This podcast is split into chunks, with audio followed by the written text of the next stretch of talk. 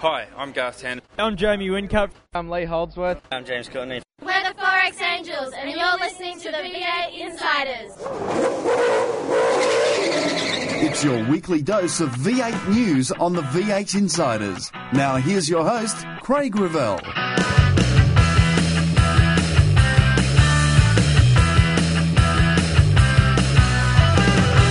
With the 500 over, the wait for Bathurst has begun. It's our grand final. With the drivers starting to look at the quality of the field. A lot more of the part-time drivers in the category. Man, it's just it's just thrown it wide open. Junior will stay at Jim Beam Racing. We look at all that and more today as the red lights go out on another edition of the V8 Insiders.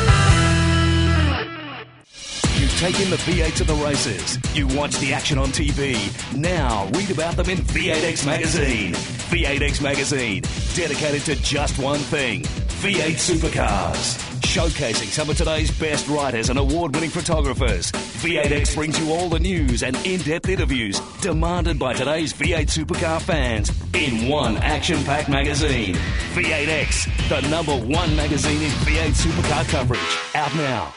Last week, Mark Skaife, Russell Ingall, and championship leader James Courtney took a chopper with their engineers to Mount Panorama in the build up to the Supercheap Autos 1000. Every time you drive or come into the place, you think, wow, what an unbelievable racetrack. Triple Eight engineer Jeremy Moore talked about the things that can go wrong on race day. Exactly. You sort of have a, a mud map of what you really want to do, but. Uh, uh, safety car comes or a downpour or have clutch issues like last year, you just throw you throw it out the window and start from scratch again, basically. Russell Ingall said the field this year looks completely different, and there are even more teams that have a potential to win. I can't believe after the Phillip Island race um, how many combinations that could have won that race. It's going to be great. It's great for the sport. And who does the enforcer think will be the victor? I, am really hoping. Oh, like of course I'm hoping we're going to win it, but I'm hoping it'll be a left field team and driver combination that'll win it. You know, and it's quite possible as well. James Courtney talked about the aura of the circuit. You know, even with no one here and uh, no cars, there's still that you know, little bit of history and, and, and whatever lurking around. So it uh, definitely gets you excited. Well, Courtney's teammate at Jim Beam Racing, Steven Johnson, has been confirmed as staying with the team. Charlie Schwerkolt telling the V8 Insiders that he has been surprised at the amount of speculation the team has had over the past few weeks. Both our drivers at the moment are in contracts and, and they're all safe and secure, and, and so there's no movement. So what more can I say? And is he looking to get a fourth REC and increase the team size? Oh, we're looking at all sorts of options. The Webb situation's been extremely good for us. Jonathan's a great guy. He's there. Steve, terrific people to deal with, and they've been a great thing. So if I can find another one like that, yeah, I'd, I'd bring them on for sure. If there was someone right and with a REC, the whole thing. But at this stage, there's no one out there that I know of, and. Uh, yeah, so we'll look at all sorts of opportunities, but there's nothing there at the moment. And what about all that speculation that had Will Davison returning to Jim Beam Racing? Will's a good guy, and, and he, he was part of our my early days here, and yeah, again looking at all sorts of options. Scott Dixon flew back into Australia to check out his ride at the Armor All 600, dropping into the Kelly Racing workshops. Todd Kelly said Dixon couldn't wait to see the cars. It's fantastic to see how keen he is to get here and try and work through all those things and get a bit of a jump on the other guys. So um, hopefully we'll have a top weekend. Kelly talked about the quality of the internationals in the 600 field. And these guys are all obviously uh, full time in their own championships and their own teams and their own cars. So our event at the Gold Coast is a pretty big thing and takes a, a lot of effort and a lot of dedication to to do what they're doing. And how does the toddler think Scott Dixon will fit into his car in that interesting combination of an international with a regular driver. There's no doubt in my mind that I've got the right uh, right bloke in the car with me. Dixon spoke about the pressure he understands he'll be under to make sure he doesn't ruin Todd's championship. You know, uh, for us, I think it's it's more to try and come here and do a good job and help the team that you're coming with because it's still a championship round. So there is a lot of pressure and, and something that you've definitely got to take it seriously. Dixon's looking forward to the chance to get back onto the Gold Coast circuit following IndyCar's decision to depart from the event. World. You know, for me, it's like coming back home and, and uh, doing something I'm used to. But I think the best word is going to be interesting. It's going to be a fantastic race and, and definitely something that everybody's going to love to watch. Dixon's schedule is flat out leading up to the Armor All 600 because they've got one more race in the IndyCar Championship. And then pretty much two weeks later, we're down here and running the uh, the V8 car. So it's come around extremely fast, but definitely uh, it's been much anticipated, and I can't wait to, to get there. And of course, how is the uh, Kiwi Aussie rivalry going to play out with Dixon seeing a lot of the drivers he used to kick around with years ago? It's uh, it's always nice to, to see the competition, the friendly competition, I like to call it, between the Aussies and Kiwis. And, and I'm a bit of a mix myself, born in Brisbane, but you know, uh, obviously travel on a, on a Kiwi passport. So you know, for me, uh, lots of you know friends uh, with, with, Jason Richards and, and, obviously Greg Murphy and, and uh, Coulthard.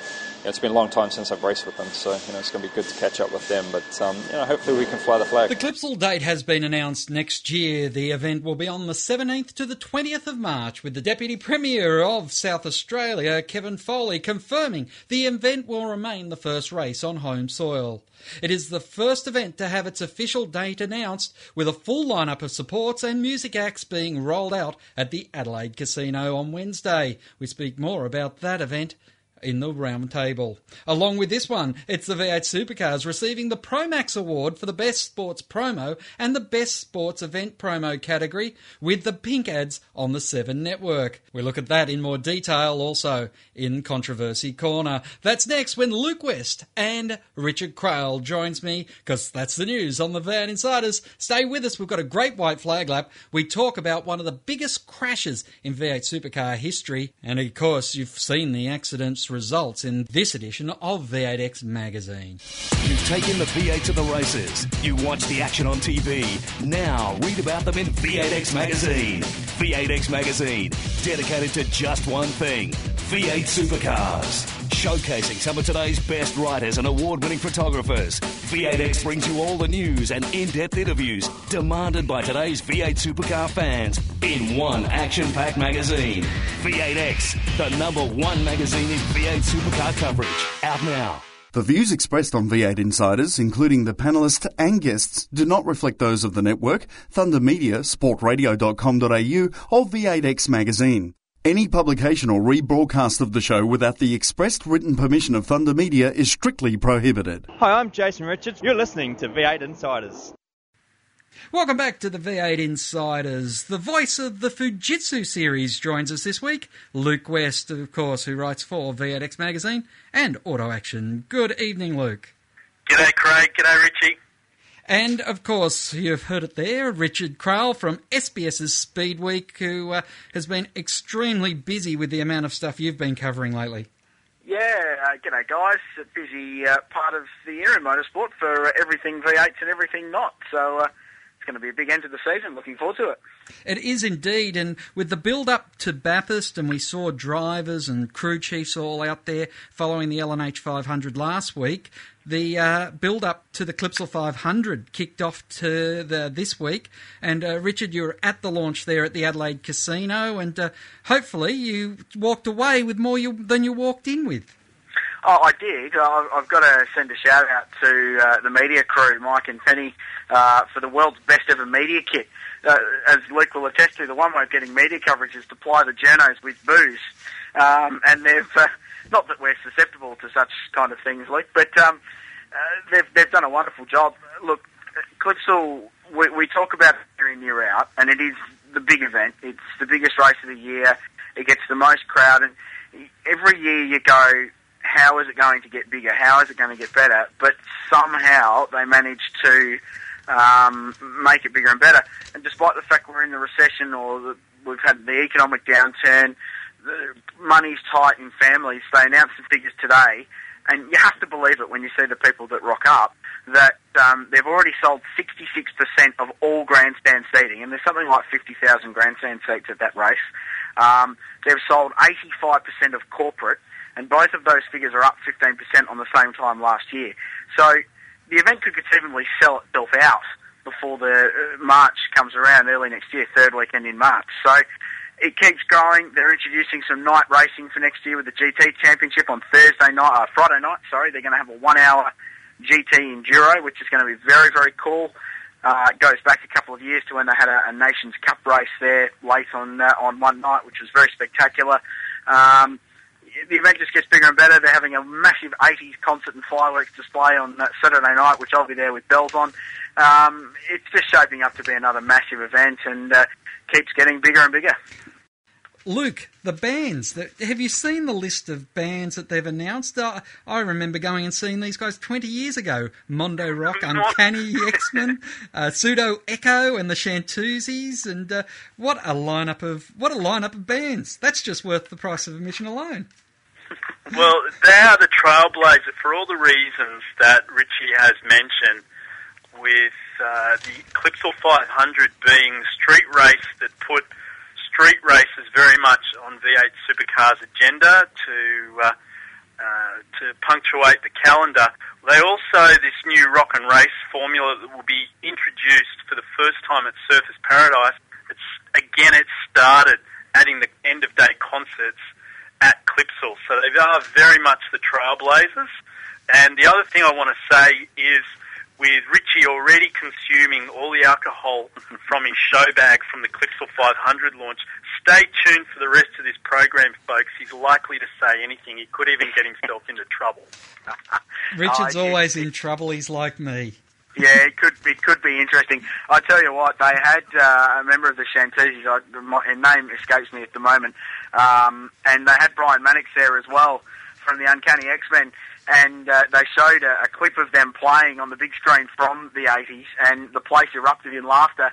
And then he walked up on the stage, and everyone was a bit, oh, should we have laughed or shouldn't we? But he was cracking up as well, and um, they were making all sorts of jokes. And you know, the thing you strike talking to these artists, and they're actually quite approachable, is that they all actually want to go to these events because they get a massive crowd, they get a massive following, and most of these guys and girls like motorsport and they like these events. And actually, Brian raced in the uh, the very first Celebrity Challenge held the Australian Grand Prix in 1985. So um, he's got a Mullet connection and to all. the event. Yeah, that's right. It was Ali Fowler too, there, Richard.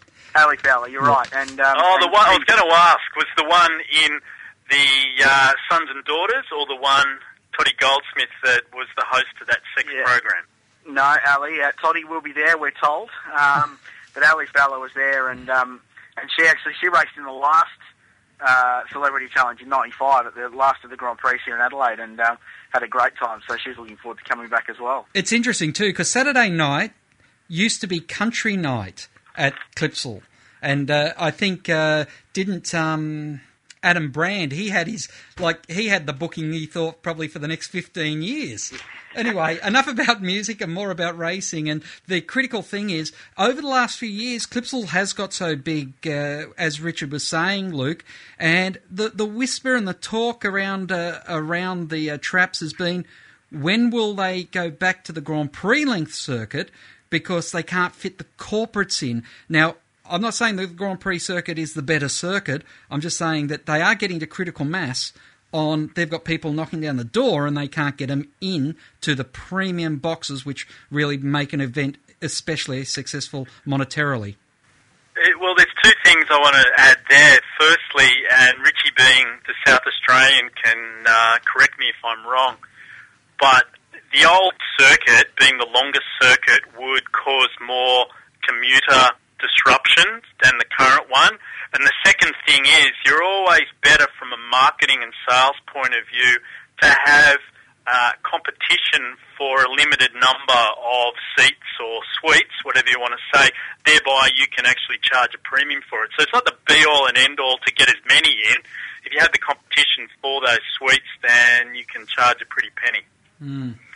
Yeah, I, I, I agree with that, especially the last point. Um, the longer one, look, traffic in Adelaide, you know, it, it's busy for 15 minutes in the morning and 15 minutes at night, so it, it's not a massive thing, I don't think, especially in the East End there, where they run up Rundle Street and then past the old brewery and, and onto Dequetteville Terrace or, or Brabham Straight, as it's known. Um, I don't think it'd cause massive chaos, and in the end, they had 11 years of doing it during the Grand Prix, and it was accepted and just became part of the norm as the current street closures have. But it is one of the appeals of the current circuit, the, the shorter circuit, that only a very limited number of main arterial roads out of the city get closed off, which is a huge thing.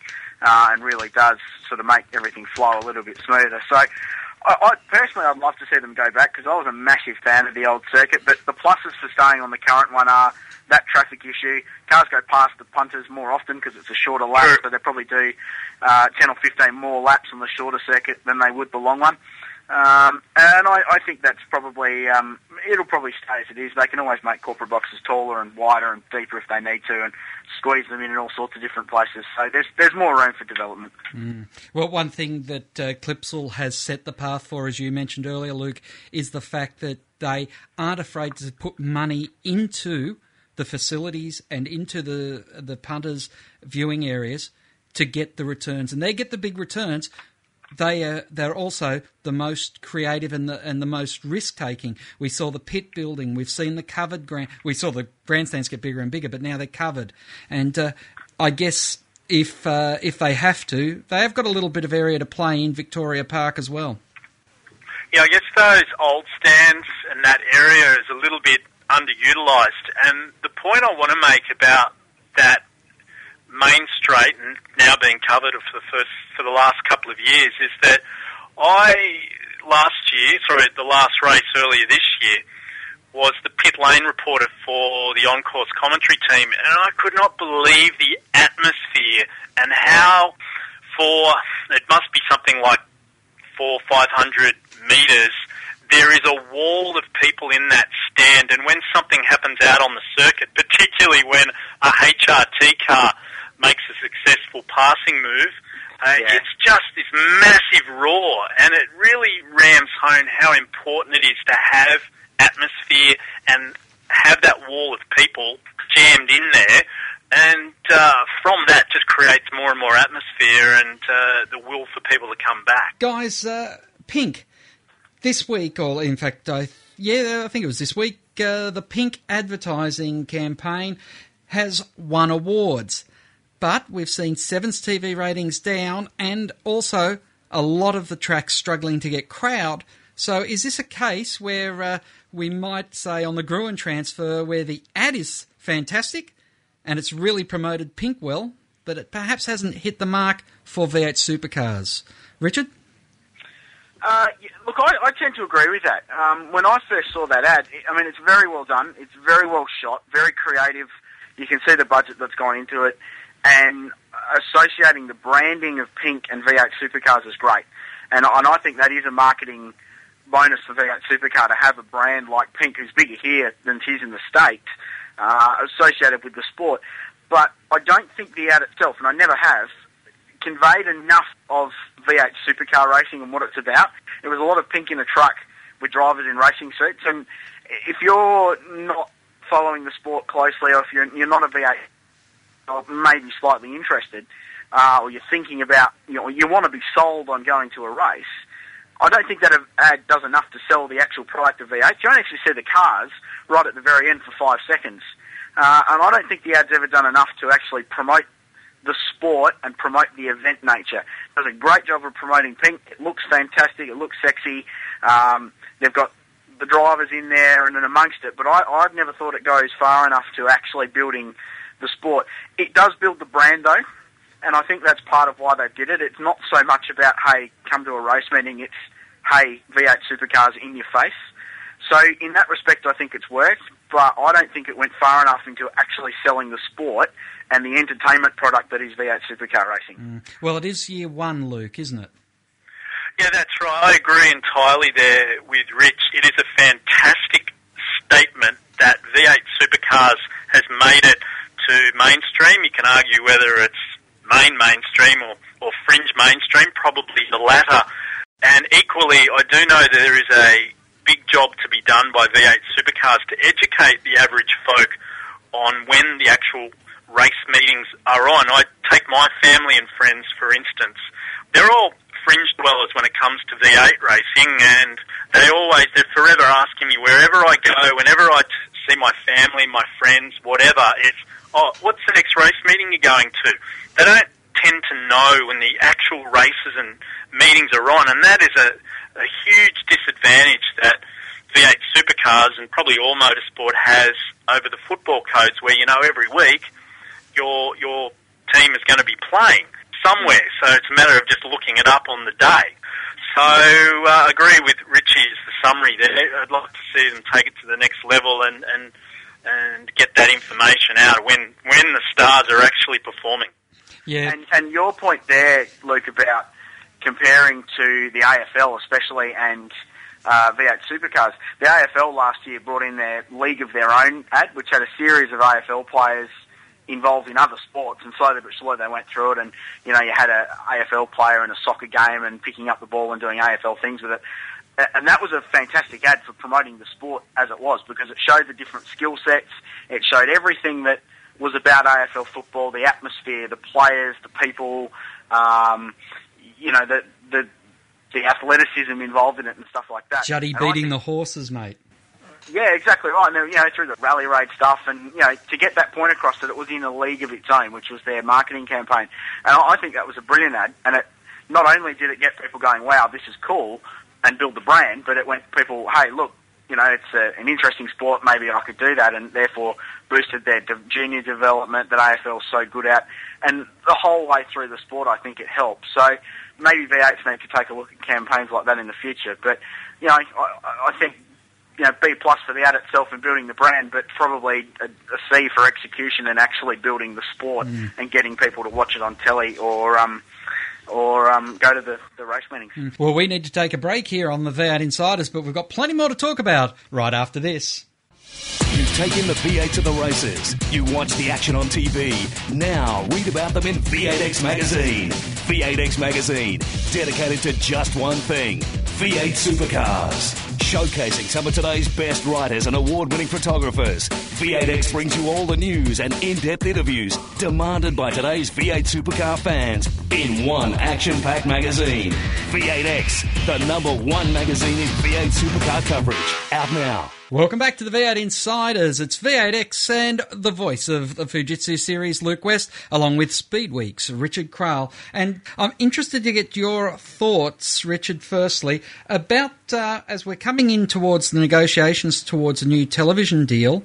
Um, certainly, the mail I'm getting is it's it's not looking as vigorous de- um, debate and uh, and uh, campaign for V8 supercars on TV, and uh, that has a lot of ramifications because the teams own 75% of that TV deal when the money comes in. Mm. I, I want to start this by saying that I, I think the V8 TV product itself is better now than it's ever been, and it's probably the best motorsport TV product going around with Crompton and Skaife, and the product they're producing is awesome. The ratings this year have not been impressive. Um, case in point, Phillip Island 500, uh, few weeks ago, uh, I think across five capital cities on seven, and I apologise for not having the exact figures. Um, I've spent too much time getting free gift bags at the Eclipse launch. Um, uh, over five capital cities, I think it was about 380,000 viewers across the five capital cities in terms of ratings. The Grand Prix that night, uh, Italian Grand Prix, brilliant race, um, 1HD, they got 250 odd thousand. On the Channel 10 replay later on, they got another 130 odd thousand. So almost line ball. Um, I, I think that's got to be a massive concern for V8 supercars. It's got to be a huge concern because ratings drive the dollar that comes in when the next TV rights deal is signed, which is the end of 2012, I believe.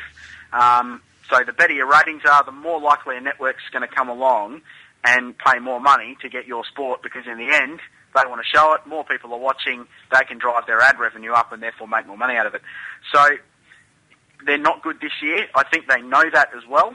Um, they've got to find a way to drive them up while they're on seven at the moment. But I think what you're going to see, guys, in the future, and very, very soon in the future, if not next year, is multi-channeling and this the digital revolution that's in place now. I reckon you'll see some V8s popping over to Seven Mate, the new channel which starts this weekend with the AFL Grand Final. Maybe Seven Two. They've already started showing some supports on there. Um, and they'll use their three platforms Channel 7's got now to show it. And long term, V8 Supercar could emerge on 1HD. It could emerge on you know, Channel 9's new offshoots they've got, or 10, or, or whatever it might be. So, really interesting time ahead. But I think there's work to be done for TV. Luke? In on that point of the multi multi channeling and digitals, that's one of the reasons that sport across the board has dropped its ratings. Um, because, well, there's more than double the number of free-to-air television stations now than two years ago. So the whole market is being fracturing, and all the sports out there, all the TV programs except perhaps MasterChef, I've experienced a drop in ratings. The other factor in all of this is that uh, when the last V8 Supercar TV deal was um, negotiated, rugby league was probably still in its post Super League hiatus and was still and probably had a few scandals at that stage. In the last couple of years, rugby league, the NRL in particular, has made a massive gain and really huge ratings. Last Saturday night for the West Tigers, oh, in fact it was Friday night, West Tigers Raiders game, there was over 600,000 people watching in Sydney alone. Yeah. Uh, and that's massive figures. So there's a real resurgence. So the NRL rights are up at pretty much the same time as the AFL rights. So all the channels are fighting over those two main codes first.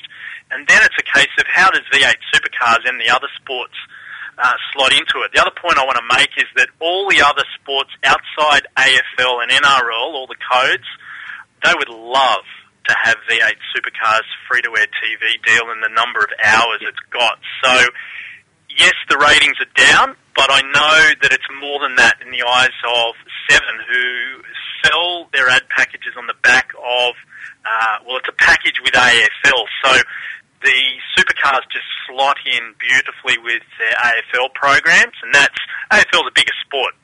As much as some of the diehards get a bit frustrated about sometimes the V8's taking a back seat, doesn't happen very often, but when it does, it's understandable when the biggest sport in the country is dictating that. So the two football codes, in more ways than one, are dictating what's going on with V8 Supercars television. And and you're bang on with that, and and it's going to change, as you said, in the next two years. The anti-siphoning regulations, which for those that don't know, are the regulations that prohibit or restrict major sports to free-to-air television, so everybody who's got TV can watch them. Um, they're going to be changing in the next couple of years.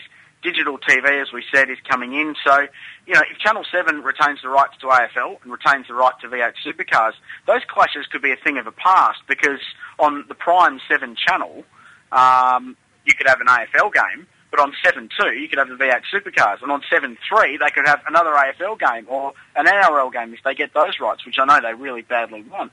Um, There's a real good example there. Sorry to interrupt you, Yeah. Rich, but for the Bathurst telecast this year, there's going to be a Friday night program on the Seven Network, which is a look back at the history of the Great Race. The name of the program escapes me, but I read this today, and then that program that highlights that history heritage program is going to be replayed on Seven Mate on the Saturday. So that just illustrates your point of there's going to be more opportunities to view the V8 supercars, even though those audiences won't be potentially as large mm-hmm. in one go for viewing. All right, we've got to keep moving on, and it is Gas and Go time. Gas and Go time's brought to you by the 4X Gold V8 Supercar Survey. The 4X Gold Supercar Survey is your chance to have your say on your sport.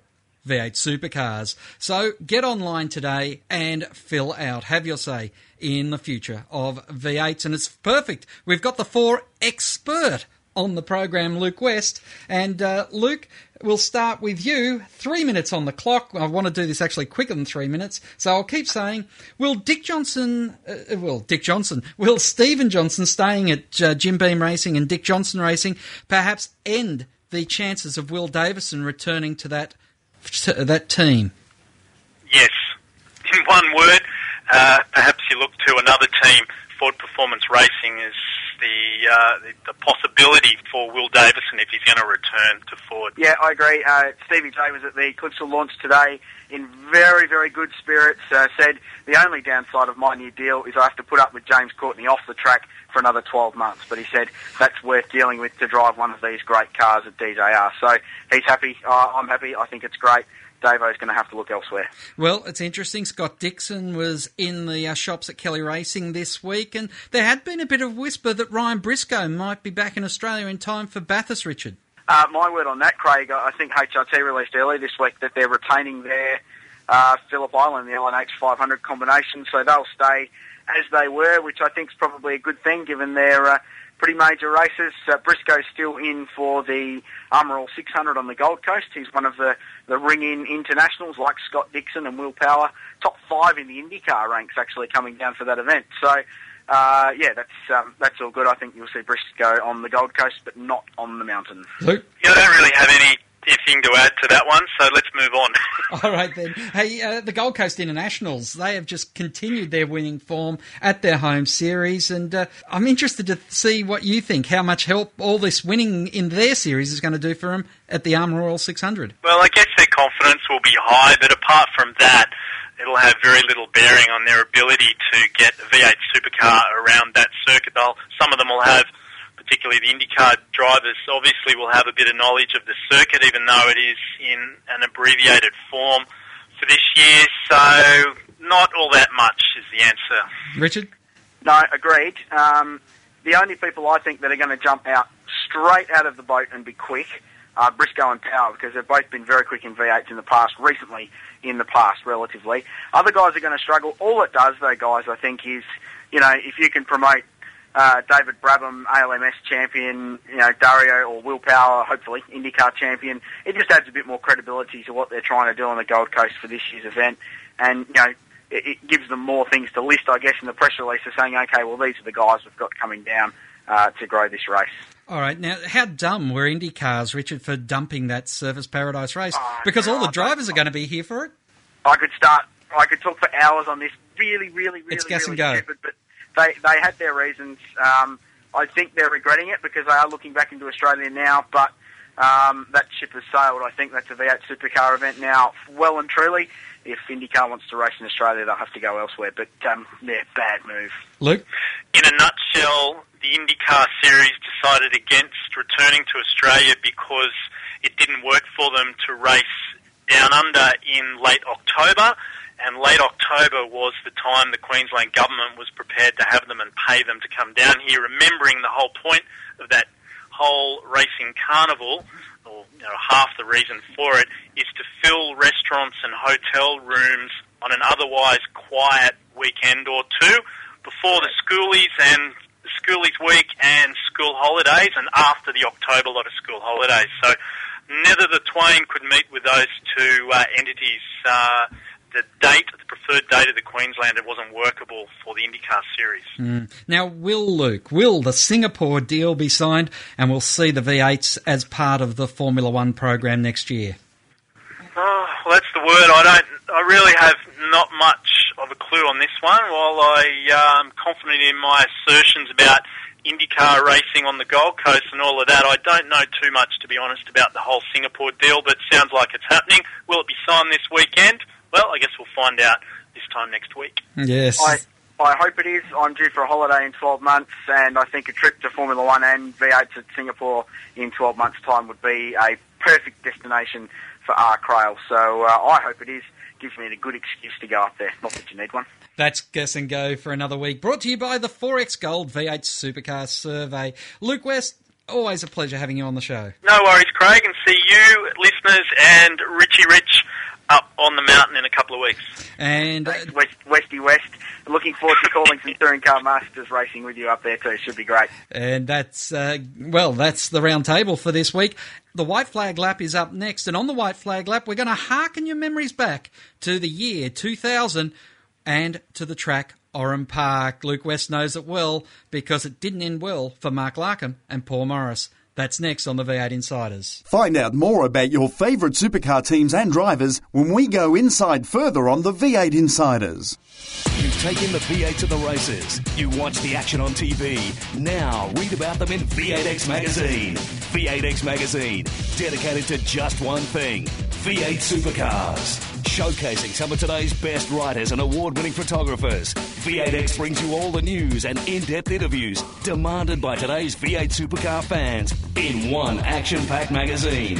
V8X, the number one magazine in V8 supercar coverage. Out now. On this week's White Flag Lap, we look back at one of the incidents that is featured in V8X magazine in its 10th anniversary edition. One of the big crashes of V8 supercars was at Oran Park in 2000. The incident was triggered by Larry Perkins getting away very slowly from the start line. Morris slammed into the back of him, and then it was chaos from there.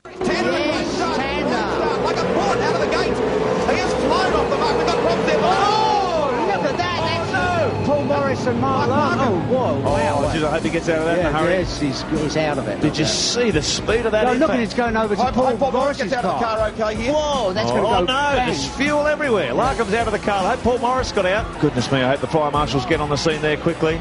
I think Here they Paul's are. in. Yeah, he's out. Well, He's out. Ooh. good work of the fire marshals. They're in there within seconds, but did you see that fuel trail? Oh, and Oh, Paul's, yeah, Paul's struggling there. He's not well. Well, he got a major hit up the back. We caught up with Paul Morris and Mark Larkham and talked to them about their recollections of that crash.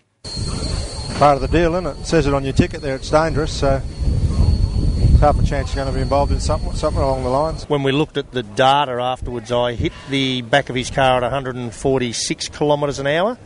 Uh, I got my, my foot to the brake pedal for a tenth of a second, which is absolutely nothing.